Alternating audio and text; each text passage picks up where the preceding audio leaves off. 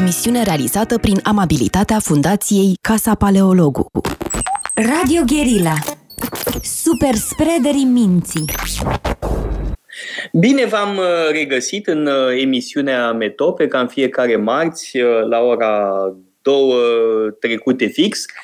Astăzi l-am ca invitat pe Marian Ciucă. Marian Ciucă este clasicist și trebuie să spun o poveste ca introducere.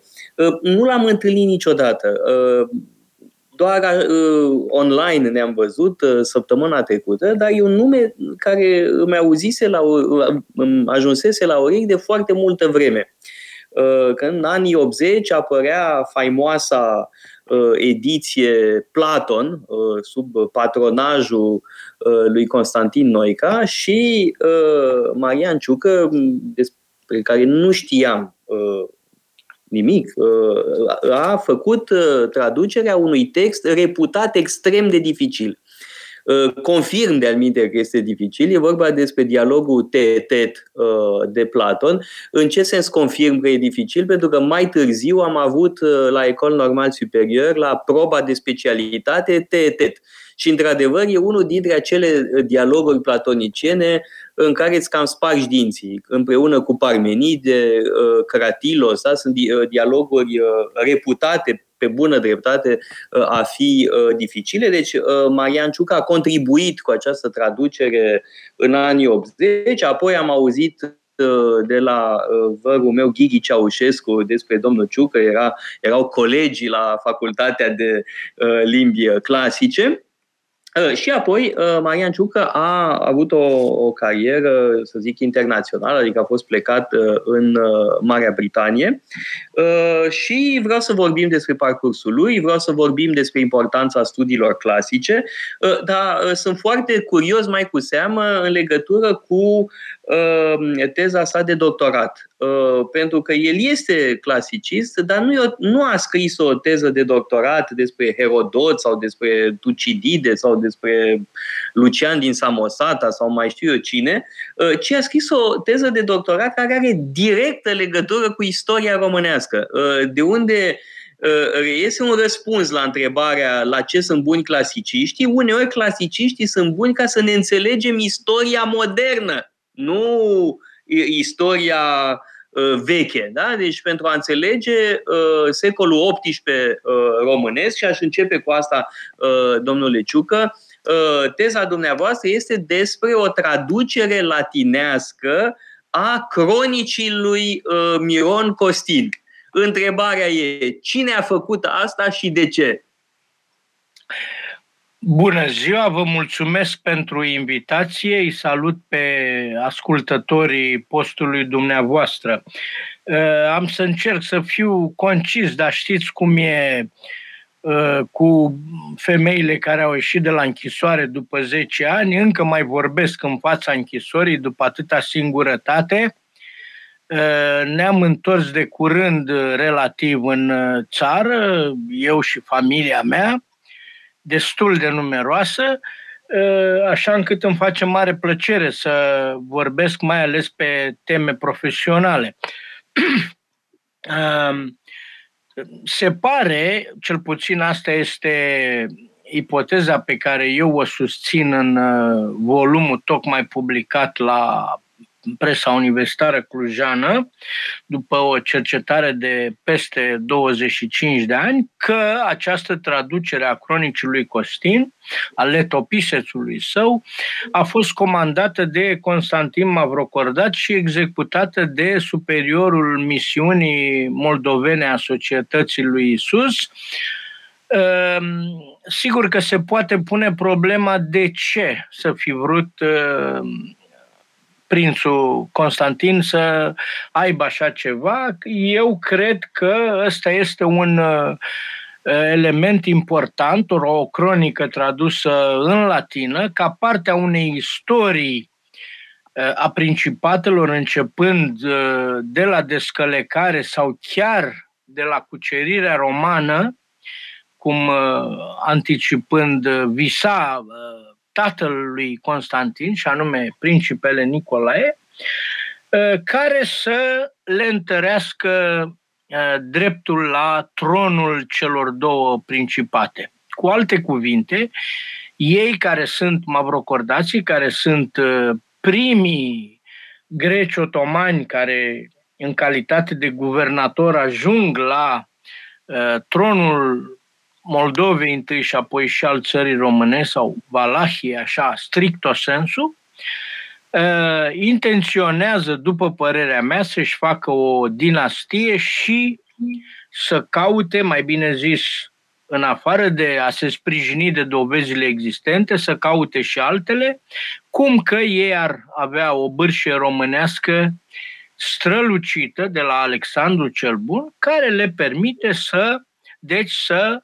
fie uh, îndrituiți la acest uh, tron, atât al Moldovei cât și la al țării românești. Um, ca ultim detaliu adaug și după aceea mă puteți întreba orice altceva, ca ultim detaliu adaug că această cronică în latină pune accentul, sau mă rog, bucățile de proiect, ea n-a fost niciodată realizată ca atare, pune accentul pe uh, originea mavrocordaților. Nicolae, în principal, este prezentat în uh, niște documente anexă, ca să zic așa, sau pregătitoare. Uh, pe, um, ca urmaș ce întrupează toate calitățile marelui uh, Alexandru cel Bun și din această pricină portretul strămoșului al lui Alexandru însuși este mărit la proporții aproape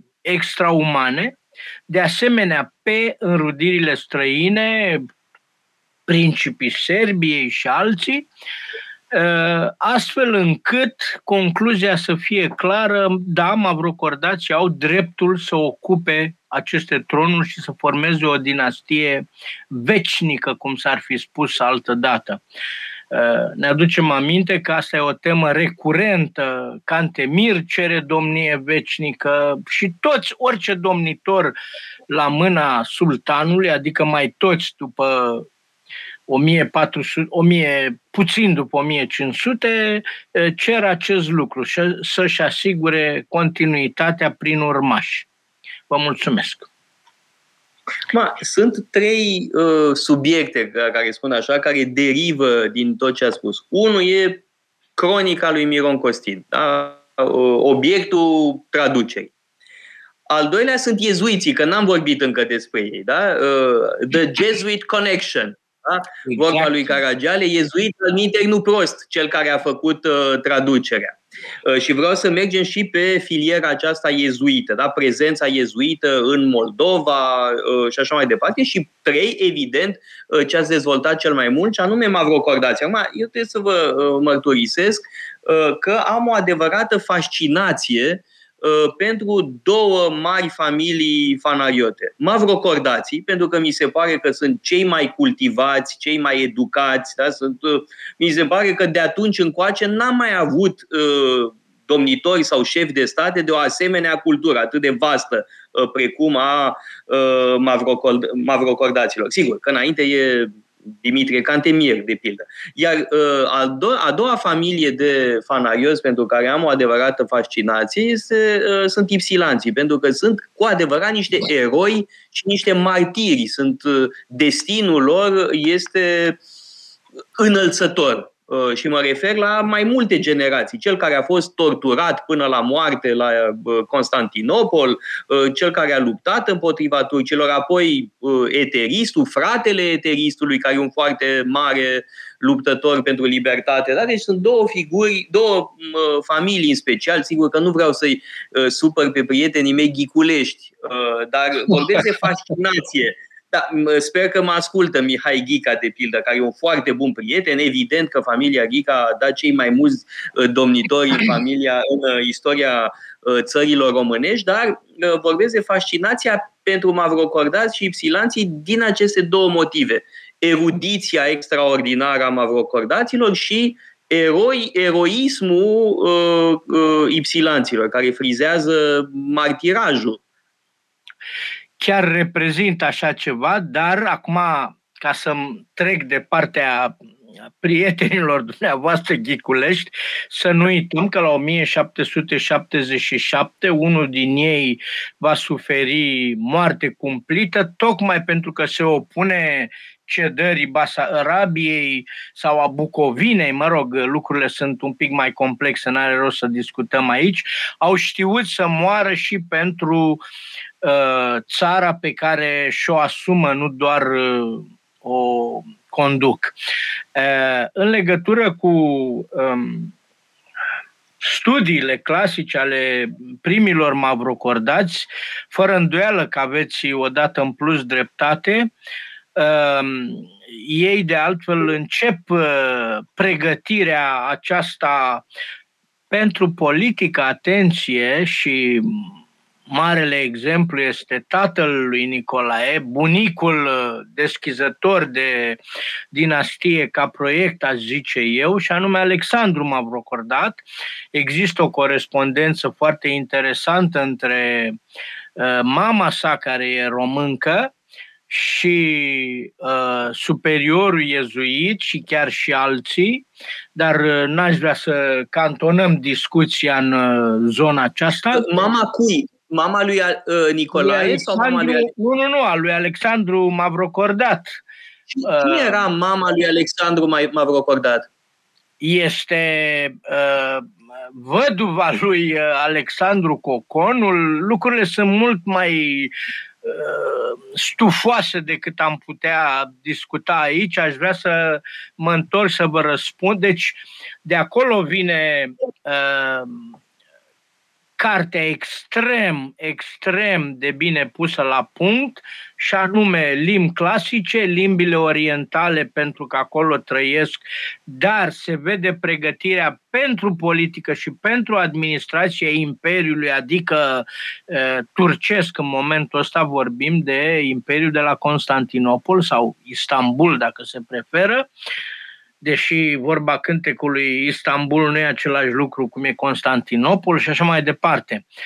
Ehm, plus uh, italiana, franceza, uh, Alexandru le învață în condițiile în care studiază în vest, uh, la, la Padova.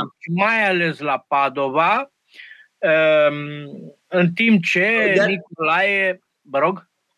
De altfel, la Padova se poate vedea numele lui da, uh, da, la da, Universitatea da, din Padova și acum poate... Am avut o călătorie de studiu la Padova în urmă cu mai mulți ani și era prezent acolo Mavrocordat. Fără îndoială, fără îndoială. El primește recomandări de uh, elev bun botezat ortodox de la uh, un înalt prelat uh, constant, ortodox constantinopolitan, dar iarăși, din păcate, nu putem insista asupra acestor lucruri, însă important este, și sper să fiu pe, crezut pe cuvânt deocamdată cel puțin, important este că aceste lucruri reprezintă un program de studiu care duce la un program de carieră.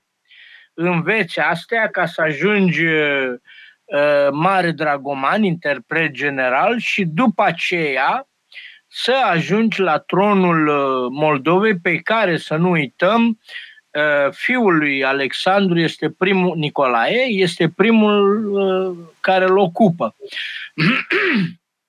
Sunt destule amănunte în corespondența lui uh, uh, Nicolae cu diversi, uh, Iorga, de fapt, pentru că în momentul de față merge mai ales pe urmele marii generații dintre războiul de independență și al doilea război uh, mondial, ca să zic așa, care au strâns uh, Uh, și din care Iorga e probabil unul din cei mai importanți reprezentanți, au strâns surse destule care însă așteaptă încă să fie exploatate prin limbile clasice în primul rând, dar și prin limbi moderne. Uh, în legătură cu iezuiții sau pot să aștept dacă nu, perfect, exact. Tocmai la iezuiți da, vreau să... Uh, voiam să închid în mod cuvincios, ca să zic așa, referirea la Uh, ideea de dinastie, asta și explică de fapt de ce au vrut o istorie în latină, nu în greacă apla nici măcar în greacă literală, cum mi se spune în epocă, grec literal, uh, ci în latină, care este limba educată a educațiilor din vest. Nu uitați că în uh, Principate, nu trebuie să ne rușinăm, ar fi fost foarte puțini cei care ar fi citit o astfel de istorie în caz că i-ar fi interesat. Uh, acum, revenind la autor, uh, el este superiorul iezuit probabil din 1735 uh, pentru vreo 10 ani de la Iași. Rezidența e de 2 sau 3 membri, unul din ei e superiorul. Eu am găsit informațiile acestea într-o cronică anonimă nepublicată încă, sper dacă uh, God permitting, uh, să o ajung să o public, dar trebuie eforturi și bani, uh, în care se arată clar mersul acestor operații. Misiunea iezuită de la Iași se bazează pe bunăvoința întâi a Domnului și apoi a marilor boieri, implicând cumva și Biserica Ortodoxă. Misiunea începe la sfârșitul lui 16, 1588, am strâns 20 de ani. Aha, adică fo- foarte devreme. La, uh, adică în deci secolul chiar în secolul care a fost creat ordinul 50, da, la 40 de ani după uh, începutul vestic al societății, roman, spaniol și așa mai de, roman în sensul de Roma, uh, și așa mai departe, Uh, se deschide uh, o branșă, ca să zic așa, la uh, Cracovia, încă nu e provincie de, pil, de, de plină, um, și cu același spirit uh, cel mai ușor de calificat ar fi oarecum tern și depla- deplasat uh, sau desuet, ar fi să le spui romantic, cu același spirit romantic de a uh, reface biserica creștină, sigur, sub uh,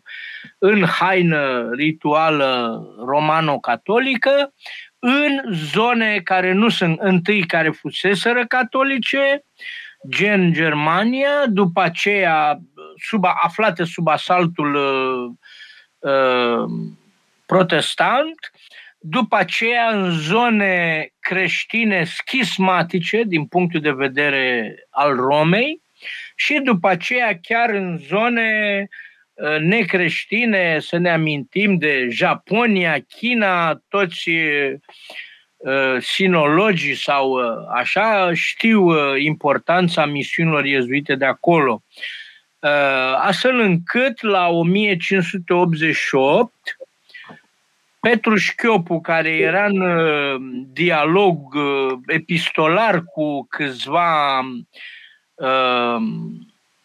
reprezentanți ai clerului polonez romano-catolic le cere în fața existenței factorului protestant uh, să trimită preoți misionari fie Bernard, iezuiții nu sunt menționați în primul lucru, bernardini, franciscani sau iezuiți într-o epistolă ulterioară, care să slujească nevoilor spirituale, am zice astăzi, sigur cu formulele cancelariei romane, uh, credincioșilor catolici, atenție, de rit roman, nu e vorba de o uh, uh, catolicizare a Moldovei în acel moment, numai că foarte repede se ajunge la Uh, discut, să nu uităm că marele om din umbră este Bartolomeo Bruti, albanez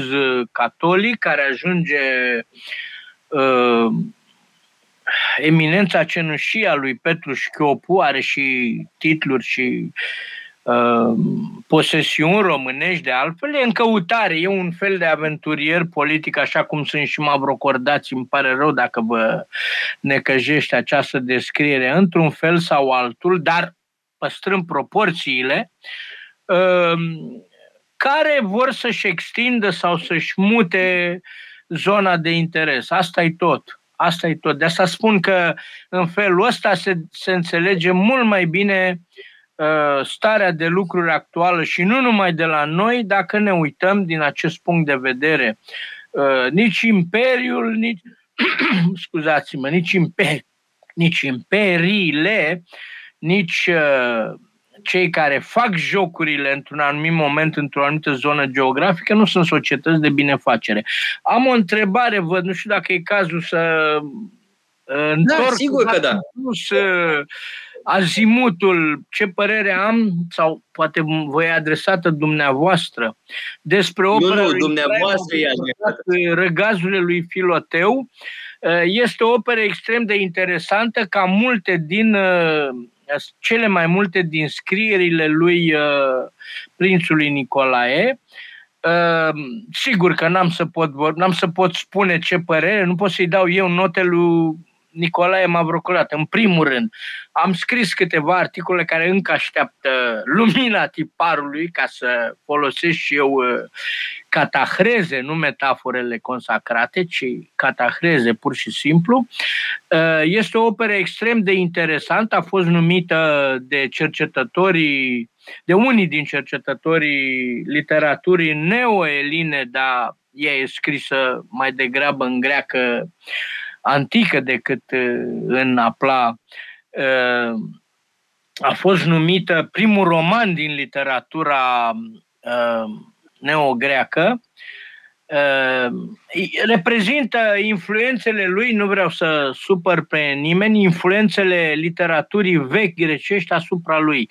El mi se pare un, ca să și cu asta închei, chiar dacă îl supăr pe domnul care a pus întrebarea, nu mă pot opri acum, Uh, la mai mult de atât, uh, el pare, din punctul meu de vedere, elevul extrem de sârguincios și dotat cu o inteligență peste medie, cu un uh, model extraordinar de tenace, adică al tatălui său, pe care îl urmează, dar vă rog să mă credeți, ad literam sau o piedele letră, dacă preferați asta, și învață ce îi spune ăla, bă, dacă faci, zic și eu așa, more valahic, așa mai golănește, dacă faci asta, ajungi mare dragoman și pe urmă te împing eu, că am niște sport pe care le-a și tras. Iorga ne arată clar uh, în niște resturi de corespondență, dacă pot fi, dacă sunt... Eu am pomenit câte ceva în volumul ăsta pe care mă bucur că l-am scos după atâția ani.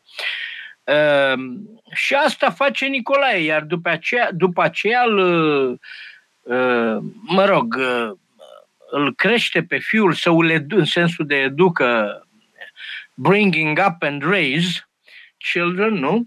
Sunt două lucruri complementare, dar diferite, îl educă pe Constantin și atenție pe Constantin pentru că îl mare murise, nu? Scarlat. Uh, ăla a fost marea speranță, numai că a, soarta Dumnezeu a vrut altceva. Îl educă să se poarte la fel.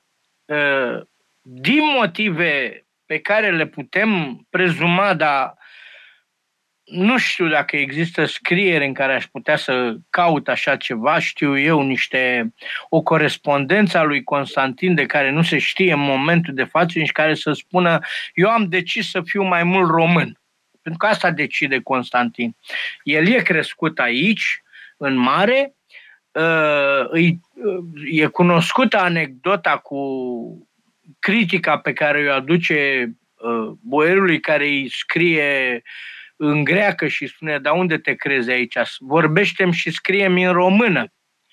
Interesant că pe Marcos Antonios Cațaitis, care vine la mai încolo, care are și el un rol în povestea pe care încerc să o descălcesc, vine pe la 1742, probabil să-și găsească o slujbă de durat, adică să devină uh, angajat al principelui cu salariu permanent de nobil.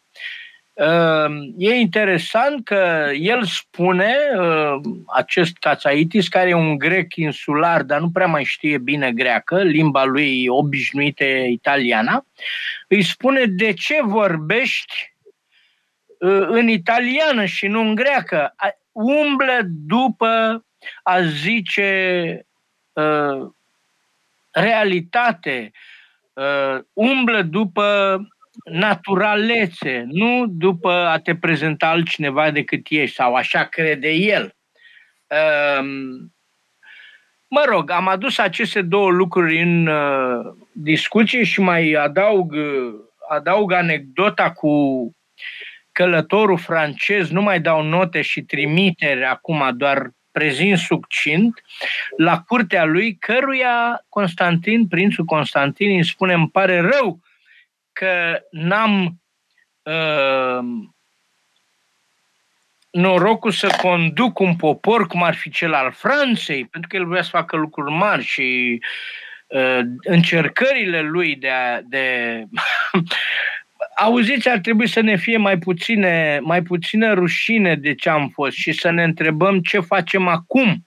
Din păcate, am rămas la ideea asta, e o notă de subsol, chiar o, nu știu dacă e un aparte sau o invitație la rebeliune, bă, e un cuvânt uh, pe care ar trebui să le evit. Uh, nu. Uh, ar trebui să ne întrebăm ce facem acum, să nu mai zicem doar ne-au asuprit și păgânii și rușii și așa este. Ce facem acum? Deci, Evident, ce spune Mavro Cordat călătorului francez? Îi spune că ar fi vrut să aibă un popor care să-l asculte și să urmeze toate, tot ce spune. Ăsta era un exemplu că a vrut să facă mai mult. Un alt exemplu cu care închei este următorul. I-a pus pe popii noștri să învețe carte. Cine nu știe să citească, probabil în urma unei examinări stantepede, ca să zic așa, să nu mai Uh, slujească, așa încât a trebuit să-i uh, pună. Uh, nu uitați că așa nu ne oprim și la asta, sper, domn paleologul, deși mi-ar face mare plăcere, dar ar trebui să vă iau vreo sută de emisiuni din astea, zic și eu. Nu trebuie să uităm că ritul nostru ortodox de limbă română are două influențe mari. E slav, dar când se lumea mai dra- normal, nu comentez, dar când, de când ce lumea mai dragă, devine grecesc, să știți, nu numai în limbă, ci și în structura ritului. E, asta e o, o chestie care ar trebui să dea de gândit. Sigur că noi suntem aici la, cum era, o Carrefour de l'Europe și dăi și dăi. Reprezentând... de l'Orient. Da, nu, nu, nu, nu la aia voiam să mă refer, că nu vreau să-mi bat. Auziți, Valah, sunt și eu. N-am, nu am altă pretenție. Uh, vreau să spun că sunt influențe de ambe părți, occidentale și orientale. Acum sper să nu se supere rușii, dar n-au ce căuta în Occident din punctul ăsta de vedere. Uh, influențele sunt de ambele părți. Uh, Constantin este unul care aduce nu știu dacă pentru că nu-i plăcea liturgia cum o făceau popii noștri și a spus asta este istorică, pe asta s-o... Nu știu. Rămâne de discutat și nu de luat ușor. Din păcate ar trebui să fie prezente ambele tipuri de cercetare, ambele voci, dar asta e altceva. Mă opresc, am vorbit cam... Asta, asta, asta e ceva ce nu știu. Uh, Constantin Mavrocordat a jucat un rol în uh, configurarea liturgiei, a ritului? Uh, uh, prin faptul că e o ipoteză de-a mea, ca și multe altele, dar prin faptul că uh, îi încearcă să-i educe pe ăștia, nu educă pe preoți doar să știe ce citesc acolo în slavă. Mă rog, am înțeles, îi dă afară, nu îi dă afară pe preoți antivacciniști, da. Da, și pe cine nu știe să citească analfabet, da, afară. Okay. Așa, nu uitați că el continuă și probabil întărește, dar n-am studiat atâtea ca să pot spune, domne, așa e, cu mâna pe inimă. Eu pot fi cu mâna pe inimă de altfel, trebuie cu mâna pe documente. Sau măcar pe niște ipoteze serioase. Dar nu uitați că influența grecească începe mai dinainte din punctul ăsta de vedere. Încă Vasile Lupu Mă rog, putem râde de el sau putem, uh, dacă suntem chiar în căutare de modele, cum suntem noi mereu și punem pe soclu tot felul de persoane, mai puțin uh, meritoase din punctul ăsta de vedere, dar ăsta este. Nu avem alții. Vasile Lupu încearcă în ofensiva lui uh, de a trece așa, nu știu că împărat bizantin, dar oricum, ceva mai sus decât un biet uh, uh, prinț domnitor peste un ceva de genul mare ducat sau mic ducat sau ce-o fi fost în mintea lui Moldova în momentul ăla, în, uh, introduce uh, și slujba în greacă, deci nu există nicio îndoială. Acum dați-vă seama că dacă ăștia vin cu suita lor și vin, uh, ăia nu stau la liturgia slavonă neapărat. Au nevoie de... De ce se răspândește greaca vernaculară, să-i zicem? Păi pentru că începe să fie vorbită la curte. E de bonton ca franțuzismele lui Alexandrii. Am nu știu că spuneau furculision pe neogreacă, dar asta este. Ă, cine vrea, de asemenea, haideți să vedem un pic dincolo de ă, aerul literar, așa teatral. Dar cine vrea să aibă ascensiune la curte, cine vrea o carieră, trebuie să se dea după asta. Gata, am tăcut. Vă ascult. Uh, da, interesant că Vasile uh, Lupu este și cel care încurajează traducerile în română. Sigur da, că da. Uh, Cazania lui Varlam e din vremea lui Sigur că da. Vasile da. Lupu. Dar asta Vasile este... Lupu este cine... E Vasile numai... Lupu este un om care probabil vorbește grecește acasă. Uh, vedeți, de ar trebui un lucru de echipă și un sponsor sau niște sponsori adevărați care să nu își facă al cincilea palaci să cumpere al patrulea four wheels și încă două amante, să dea și la chestii de astea care să le ducă numele, știți? Dar încerc să mă opresc aici în uh, uh zelul de da, criză.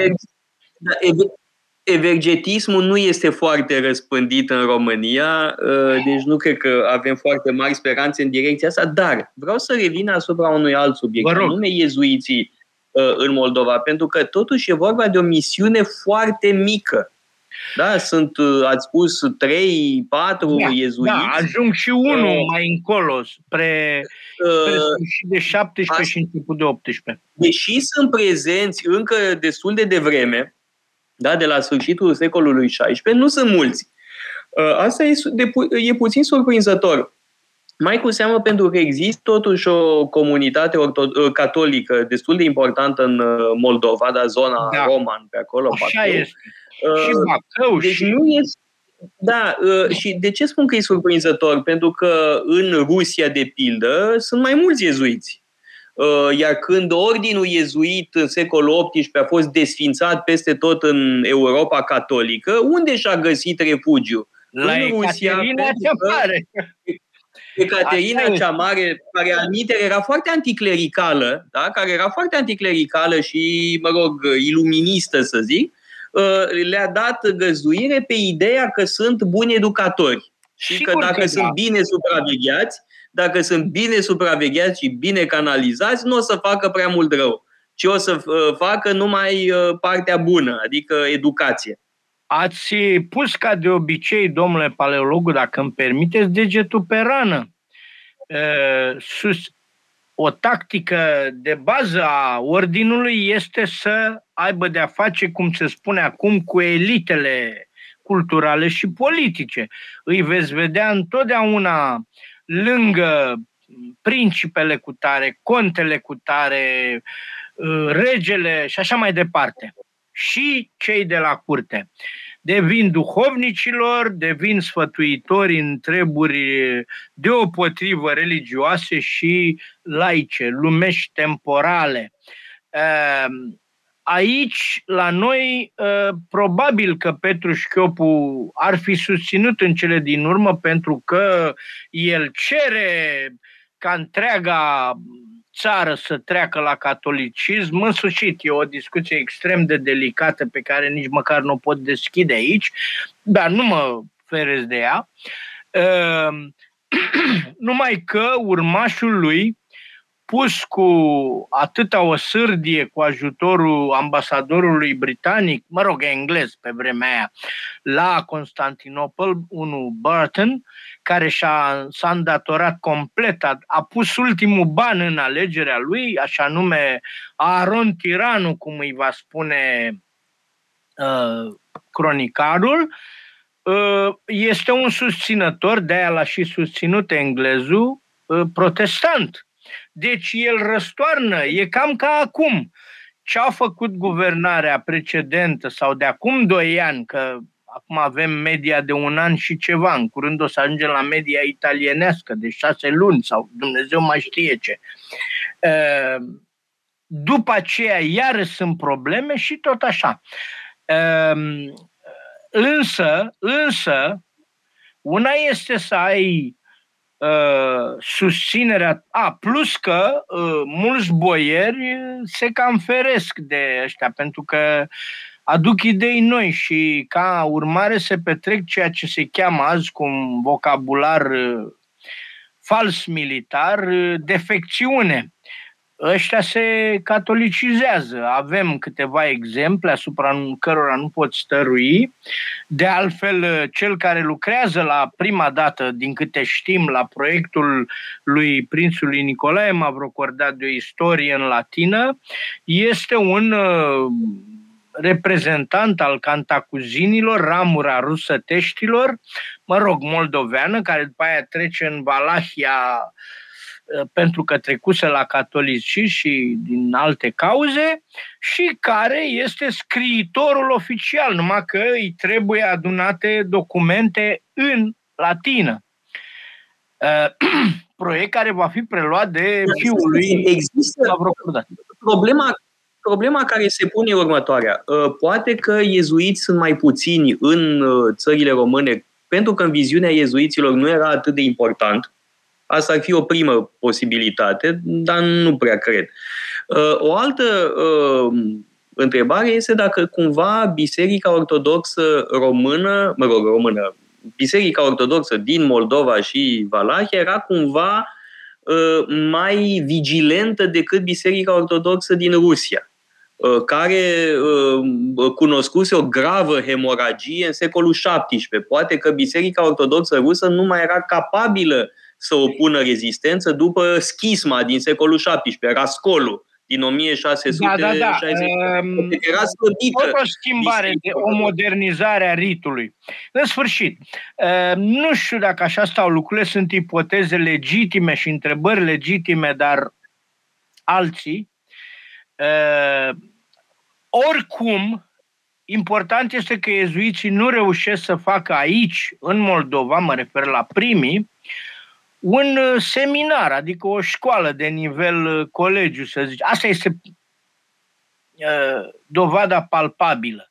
Dacă ar fi reușit, așa cum au la Kamieneț Podolsk, vorba aia, la o azvârlitură de săgeată de hotarele Moldovei, uh, și la atâtea, în atâtea alte localități de graniță și în interiorul Poloniei, nu mai spun de toate celelalte provincii cucerite de la, zic și așa, războinic, de la uh, protestanți în Germania și așa mai departe, chiar și în Franța, uh, să nu uităm că lui Le Grand a fost uh, școală ezuită și așa tradiția e păstrată.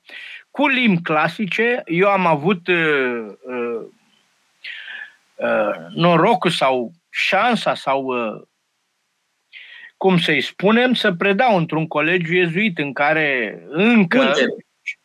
În Marea Britanie, în care, de tradiție iezuită și unul important, în sfârșit, uh, în care uh, limbile clasice erau la mare cinste. Acolo făcea civilizație clasică numai la mai slab, adică cursuri non-lingvistice. Uh, numai așa să citești în traducere ceva literatură și să ai o da. teză da. sau două, plus... Bine și în traducere. Bine și în traducere. Nu, nu zic că nu, sunt pregătit să ofer uh, interesaților, dar acum vă spun, elevii mei au uh, șapte ani, opt ani, nouă ani, 14 ăia neoficiali, iar ăia oficiali, mă rog, nu prea înțeleg ei în a șaptea la ce bună, acum îi spune altfel, elemente de cultură romanică, dar știu că nu poți face fără limbă. Dacă, dacă îi spui uh, că filius dă fiu, nu? Asta e important pentru noi. Problema e ce faci cu câine, că nu vine din canis, ci din câine care vine din canis. Și tot așa, adică uh, conștientizezi problemele tale mai bine uh, cu limbile clasice. Plus că îți dau o uh, acuitate și o limpezime de minte. Acum, s-ar putea ca eu să fiu exemplu nepotrivit pentru asta, ă, pe care puține alte discipline ți-o dau. Dar literatura lor, ă, așa, la tot sensul, ă, mi se pare extraordinar de interesantă. E adevărat că trebuie să știi limbă și pentru aia.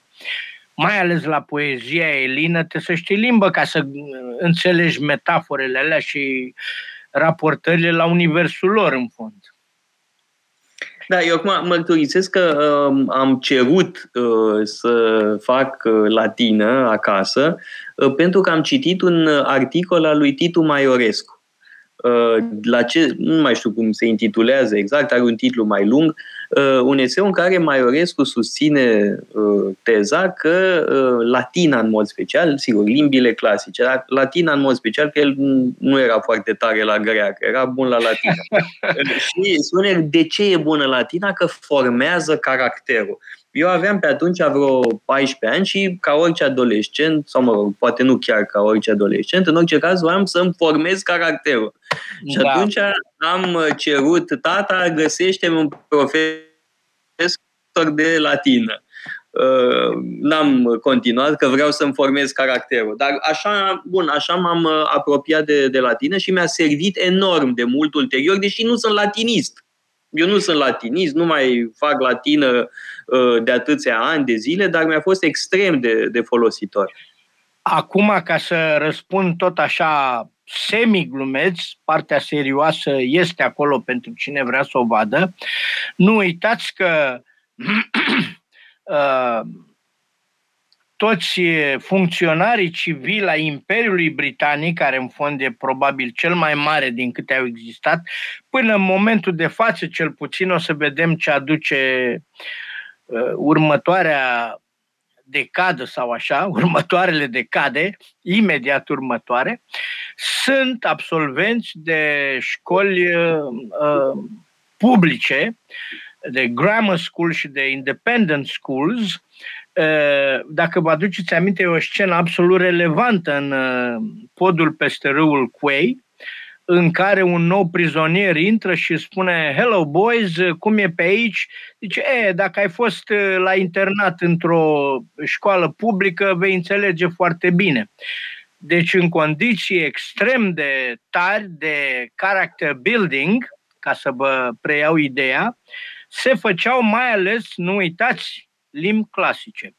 Aveau uh, în anii superiori ai liceului, pentru că nu numai de asta trebuie să vorbim, ci și de sistemul de învățământ, în anii, să zicem, a 11 și a 12 cine și alegea latină și greacă și erau destui, uh, nu, înse- înse- nu însemna că le place asta, ci că știu că îi duce mai departe. Aveau 6-7 ore la fiecare din cele două limbi pe săptămână. Plus teme, plus uh, lecturi și așa. În sfârșit, uh, sunt multe avantajele.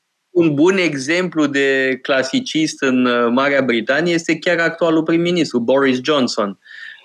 Bun, cu toate rezervele de da, rigoare da, da, da. față de el ca persoană, dar e de pildă o dezbatere pasionantă între el și Mary Beard Uh, despre greci și romani. Uh, se poate vedea foarte ușor pe YouTube. E o dezbatere YouTube, da, foarte da. simpatică și are mult umor și spune lucruri interesante. Da? El susținând cauza uh, uh, grecilor.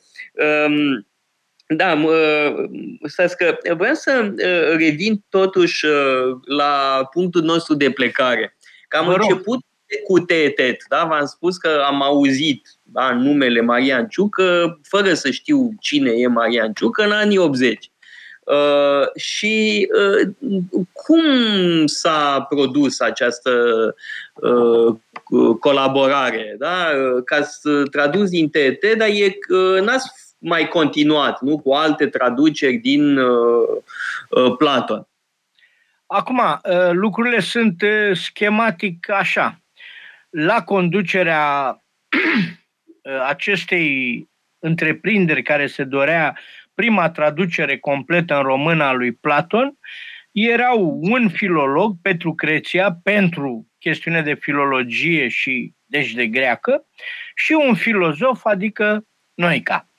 Uh, terminasem uh, de puține luni, sau urma să termin în 83 uh, studiile universitare și el a întrebat la catedră pe cineva din cei tineri care să preia chestia asta. I-am fost recomandat, fără ca eu să știu, și în momentul în care se ho- s-a hotărât să mă testeze, pentru că a fost un test, am aflat și m-am dus la Biblioteca Academiei, ne-am întâlnit, el vorbea așa mai în stil englezesc, zice, presupun că nu și știți, cu tot felul de litote, nu uh, impietez dacă foarte politicos așa și mi-a cerut să-i dau într-o săptămână, nu știu, 10 pagini sau un, uh, o mostră destul de mare de traducere din Filebos era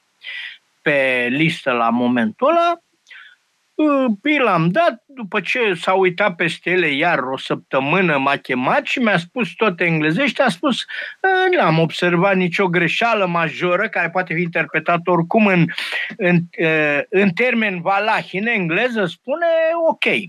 Și mai mult decât atât, dar în sfârșit i-am trimis și lui noi ca tot așa un o mostră mai extinsă, el a fost de acord și am pornit treaba a durat totuși destul de mult, mai mult decât ceilalți semnatari ai articolelor, al, ai uh, uh, traducerilor, notelor și comentariilor din Platon 6 și cam asta a fost. După aia, din păcate, nu am continuat sau până în acest moment, pentru că m-am luat cu altele, împrejurările vieții mele personale au fost de asemenea natură și așa.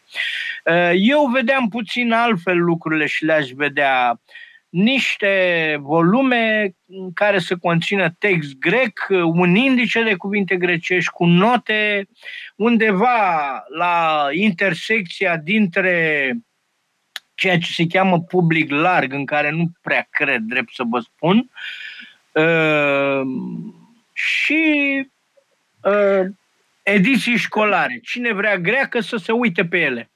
Trebuie să luăm o scurtă pauză Am publicitară înțeles. și revenim pentru concluzii peste câteva momente. Metope Emisiune realizată prin amabilitatea Fundației Casa Paleologu. Am uh, revenit uh, în direct uh, în emisiunea Metope împreună cu invitatul meu de astăzi, Marian Ciucă.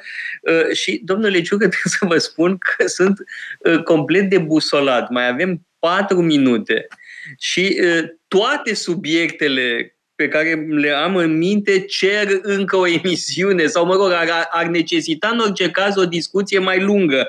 Așa că Uh, nu știu, chiar, chiar am ratat complet finalul. Nu mi s-a mai întâmplat des acest lucru, dar uh, ca, uh, de fapt, la final să-mi dau seama că, stai, că sunt subiecte importante, uite, despre Teetet și despre uh, traducerea din Platon, uh, despre faptul că, de pildă, în România chiar și asemenea proiecte nu sunt finalizate, pentru că n-a fost finalizat proiectul Noica Creția, din păcate. Uh, nu. Sunt unele texte care nu au mai apărut în acea minunată uh, serie. Acum, trebuie să spun că o mică vină are chiar Noica. Uh, pentru că Noica, și asta știu direct, că l-am auzit, da? l-am auzit în casă, um, considera că legile lui Platon sunt un text mediocru. Eu, de pildă, consider că legile lui Platon sunt fabuloase, sunt un text extraordinar, e, trebuie, mă rog, e nemaipomenit uh, legile. El avea, o, mă rog, un dispreț că considera că Republica e o carte grozavă și legile sunt o prostie. E, și din păcate a lăsat uh, legile uh, la sfârșit și evident n-au mai fost traduse. Uh, e o mare pierdere de pildă. Da? Uh, acum văd că a început uh, Andrei Cornea o nouă serie la, la Humanitas. E bine ca din asemenea autori să existe cât mai multe traduceri, cred. Da? E, într-o cultură vie e nevoie de mai multe traduceri. Asta era unul dintre subiecte, dar mai sunt și alte subiecte, că aș mai vrea eu să vă descot și despre iezuiți, Uh, și mă rog, ce îmi stă pe limbe, dar chiar nu mai e timp pentru asta, este, uh, știu, interesul dumneavoastră pentru Sfântul Pavel, pentru epistola către Coloseni, dar asta chiar trebuie să uh, o lăsăm pentru o altă emisiune. Da.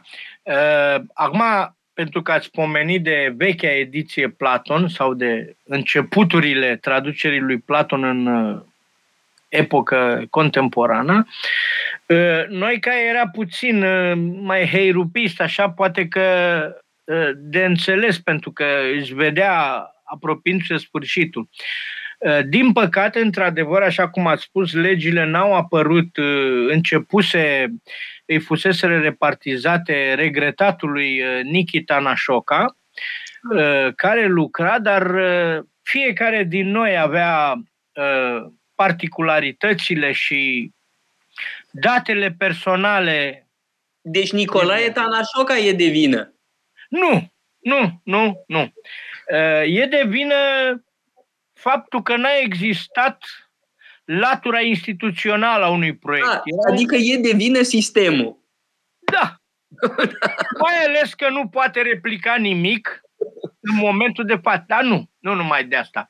Ci pentru că nimeni nu era susținut. Îți trebuie un salariu, îți trebuie acces la o bibliotecă mult mai bună decât uh, orice bibliotecă de la noi și așa mai departe. Uh, nu se poate face altfel. Uh, știință noi putem spune nu numai la științele exacte, ci și la uh, umaniste. Cam asta ar fi. Am impresia că...